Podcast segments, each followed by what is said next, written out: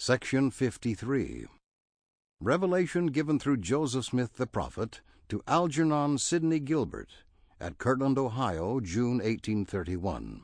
History of the Church, Volume 1, pages 179 through 180.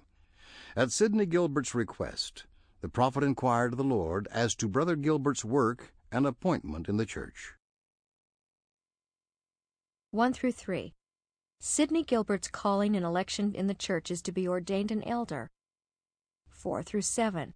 He is also to serve as a bishop's agent.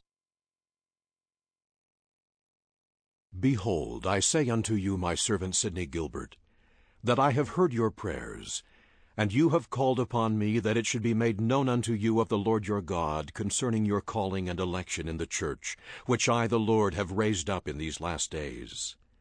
Behold, I the Lord, who was crucified for the sins of the world, give unto you a commandment, that you shall forsake the world. Take upon you mine ordination, even that of an elder, to preach faith and repentance and remission of sins according to my word, and the reception of the Holy Spirit by the laying on of hands. And also to be an agent unto this church in the place which shall be appointed by the bishop, according to commandments which shall be given hereafter. And again, verily I say unto you, you shall take your journey with my servants Joseph Smith Jr. and Sidney Rigdon. Behold, these are the first ordinances which you shall receive, and the residue shall be made known in a time to come, according to your labor in my vineyard. And again, I would that ye should learn that he only is saved who endureth unto the end.